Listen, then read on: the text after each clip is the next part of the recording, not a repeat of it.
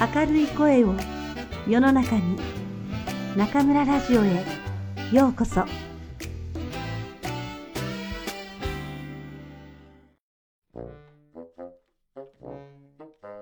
我が輩も猫である。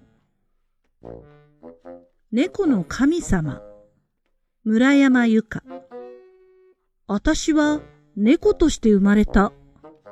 暑くて暗い狭いところを通って、ぐいぐい押し出されたかと思ったら、全身を覆っていた半透明の膜がぎっしぎっしと噛み破られて、鼻の穴に溜まった水をザラザラの下で舐め取られた途端、乾いた空気の束がどっと肺の奥まで流れ込んできた。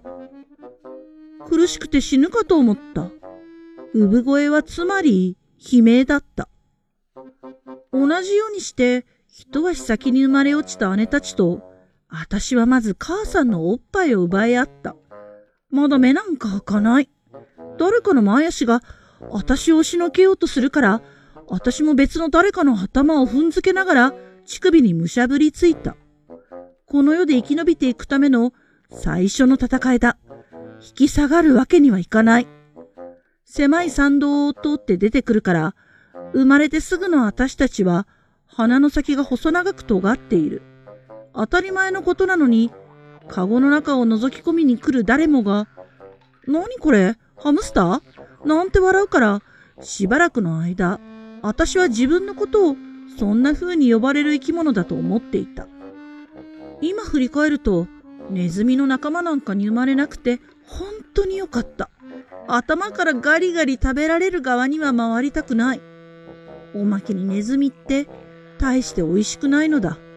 ちょろちょろ逃げ回るのを捕まえて、爪に引っ掛けて空中に放り投げたりして存分にいたぶるのは楽しいけれど、肉は薄くて硬いし、牙を立てた時に舌の上に広がる血が、まるでずっと押し入れで湿ったままの布団みたいなカビ臭い匂いがして、私は好きになれない。味という点で言わせてもらえば、鳥の方が断然美味しい。スズメもメジロも、ロバトもキジも、およそ鳥ならば何だって美味しい。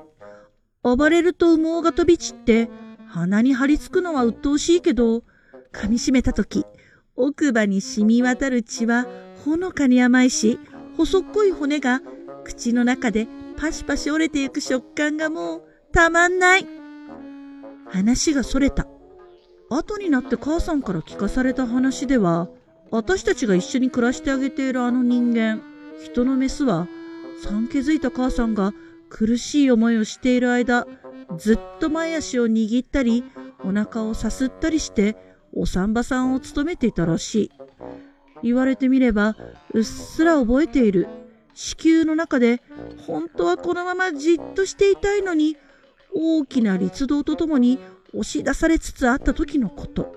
痙攣と収縮を繰り返すお腹越しに、なんかあったかくて柔らかいものがそっと撫でてくれるのを感じていた。くふ、くふと咳き込んでいた母さんも、そうされると体の力を抜いて横たわるから中の私たちも楽になった。あれはあの人間の手のひらだったのか。そう思ったら、私も母さんに習って、少しずつ心を許す気になっていった。彼女は詩を書く人だった。普段は音楽に合わせて歌詞を書くことでお金をもらっているらしい。はっきり言って、恐ろしく外面のいい自堕落なメスだった。部屋なんかお客が来る時だけは片付けるけど、いつもは目を覆うほど汚い。ただ、どういうわけか、私たち猫に対する気遣いだけはなかなか行き届いているのが不思議だった。いわゆる、あれだ、人のオスとは暮らせないけど、猫とは暮らせるタイプの女。あの典型だと思う。いかんせん本人には絶望的に自覚がないらしく、年がら年中恋に落ちては発情してばかりいる。母さんがこの家に住み着いた時から数えても、今のオスで3人目だそうだ。私たち猫は春と秋だけつつましやかに恋の季節を楽しむのに、人のメスの節操のなさと言ったら、ハツカネズミにも劣る。おまけに彼女と来たら発情するだけならまだしも簡単にほだされてしまって、どのオスにもひたすら貢いではバカみたいに尽くそうとするのだった。どうせ長続きなんかするはずもないのに。一体何を根拠に今度こそはうまくいくなんて信じられるのかしらね？ようやくおっぱい以外のものを食べ始めた私たちを前に並べて、母さんはため息混じりに言った。人間にとってのうまくいくは、お互いの自由を二度と許さないってことと同じ意味らしいの。相手を縛ろうだなんて考えるから、窮屈すぎてダメになっちゃうのよ。オスだってメスだって好きな時に好きなことしたいのはお互い様。私は自由を明け渡すなんてまっぴらだわ。この回は切っての微病と歌われ、何匹ものオス猫たちと浮き名を流してきた母さんが口にする言葉には、なんだか重たい説得力があった。一腹で生まれた私たち四姉妹の毛皮の模様を見ただけでも、父親がみんな別々だってことはわかる。嘘じゃない。猫のメスにとっての排卵っていうのは、毎月決まっているわけじゃなくて、気に入ったオスと寝ると、それが刺激になって、複数の卵子が降りてくる。つまり、一夜のうちに何匹ものオスと立て続けに恋を楽しんだとしたら、その全員が同時に父親になれる可能性があるというわけだ。なんてよくできた仕組み。なんて優れた種族なんだろう。妊娠繁殖の機会を逃さないようにしながら、同時に多種多様な遺伝子を残していける。人間みたいに不自然なやり方で相手を縛っていたら、今に滅びてしまうだろうに。もちろんそうなっても、私たちはちっとも困らない。明日人間が世界から忽然と消えたって、この爪さえあれば、獲物は捕まえられる。まあ、あえて言うなら、上等なマグロの缶詰には、ちょっとだけ未練があるけど、顎の下や耳の後ろやうなじのあたりをちょうどいい塩梅でくすぐってくれる指にも結構な未練はあるんだけど。また話がそれた。私たちの額は本当に狭くて、神様はあれもこれも収めることまではできなかったらしい。そのせいか、過去のことはよく覚えているのだけど、先々を考えるのは得意じゃなくて。だからつい話していても方向を見失う。その点はどうか許してほしい。ちなみに、猫にとっての神様は人間の言うようなものとは違う。全知全能の力を持った特別な猫みたいな存在がいるわけじゃないし、神話のようなものもない。お供えをすれば願い事を叶えてくれるわけでもない。もっとこう、漠然とした存在で、だけどおよそ猫に生まれたものなら、誰しもその気配を感じられる何者か、としか言えない。とにかくだから私は、私が祈りたい時にだけ、私が祈りたいものに向かって祈る。何の話だったかしら。まあいいわ。私たちの生まれた家は、郊外の丘の上に立つ一軒家だった。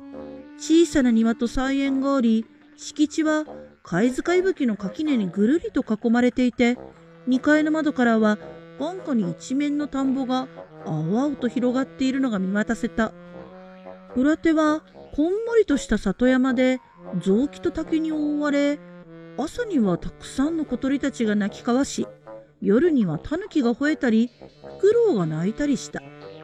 その家で、私たちは右も左もわからない子供のまま春を過ごし、夏には母さんから狩りの仕方や猫として生きるための作法を教わり、いつの間にかしなやかな死体を手に入れて秋風を知った。やがて冷たい木枯らしの季節を迎えた頃だろうか、私たちは母さんを失った。あんなに愛情深かった母さんが、ある朝いきなり私たちに向かって鋭い息を吐きつけて怒ってみせたかと思ったら、外へ飛び出していって何日も帰らなかった。たまに帰ってきたとしても、私たちが近づこうとすると、牙を向いて人のメスがいくら引き止めても家には長居しなくなり、そのうち本当に出て行ってしまった。仕方のないことなのよ。と、近所のおばあさん猫が教えてくれた。私らにも覚えがあるけど、どうしようもないの。必要なことだから、そうするだけだし、望んでなくても、体が勝手に動いてしまうの。決してあんたたちを嫌いになったわけじゃないのよ。そう言われて、なんでだか涙が出そうだったけど、どうしようもないというのなら、どうしようもない。母さんだってきっと辛かったんだろうと思うことにして、私はこの先ずっと優しかった頃の母さんだけを思い出すと決めた。その後しばらくして、一番頭のぼんやりした茶トラの長女が裏の山を越えた向こうの農家で可愛がられるようになり、帰ってこなくなった。そうかと思えば、次女の真っ白いのがどこかの犬に追いかけられて逃げていった先で行方不明になった。三女の黒いのはといえば、田んぼのあぜ道で軽トラックにひかれて死んでしまった。私はその時一緒にいなかったけど、たまたま見ていたオスの黒猫が教えてくれたのだ。多分、あいつは俺の種だったと思うんだよな。そうかもしれないし、そうじゃなかったかもしれない。黒い猫というだけなら、他にだっている。いずれにしても、運命には抗えやしない。末っ子でミケの私はそうして、人のメスとその恋人の三人で暮らすようになった。ある日人のメスは、私をそっと撫でては、頬を寄せてきて言った。さくら、ねえ、さくちゃん、お前だけはずっとうちの子でいてね。私をお前呼ばわりしていいなんて誰が言った？っていうか、さくらとかさくちゃんって何それ？ダサすぎる。講義のうなり声を漏らしてみても彼女には通じない。さくちゃん、かわいいね。本当にお前はなんて美人さんなんだろうね。お願いだから私を一人にしないでね。ずーっと私の猫でいてよね。違う。私があんたの猫なんじゃない。あんたが私の人なんだ。大声で泣いて頭突きをしてみせると、彼女はとても嬉しそうに顔をほころばせ、私を抱き寄せて、おでこのあたりを指で撫でた。悔しいけど、文句なしに気持ちよかった。喉が勝手にゴロゴロとなり始めてしまう。うっとりして目を半分つぶり、彼女のセーターを前足で踏んでいたら、母さんのおっぱいを吸っていた頃の気分になった。そうよ。あんたが私の人なんだ。じんわりと染みてくる、その思いは私に、まるで最高の白身魚を食べ終えた後で、日だまりに出て、誰にも邪魔されることなく、毛づくろいをしている時のような満足感をもたらした。不意に、体の奥から甘ったるくて凶暴な感情が突き上げてきた。我慢できなかった。私は額を撫でる彼女の指を両の前足で抱え込み、ガジガジとかじりつきながら、後ろ足を揃えて蹴ってやった。もちろんそれなりの手加減は加えてあげたけど、痛い痛い分かったってば。私の人は、それでも怒らず、ぎゅーっと私を抱きしめていった。大好き、お前のこと。愛してるよ、さくちゃん。私の喉が立てる音は最高潮に達した。わけのわからない幸福感に息が詰まって死んでしまいそうだった。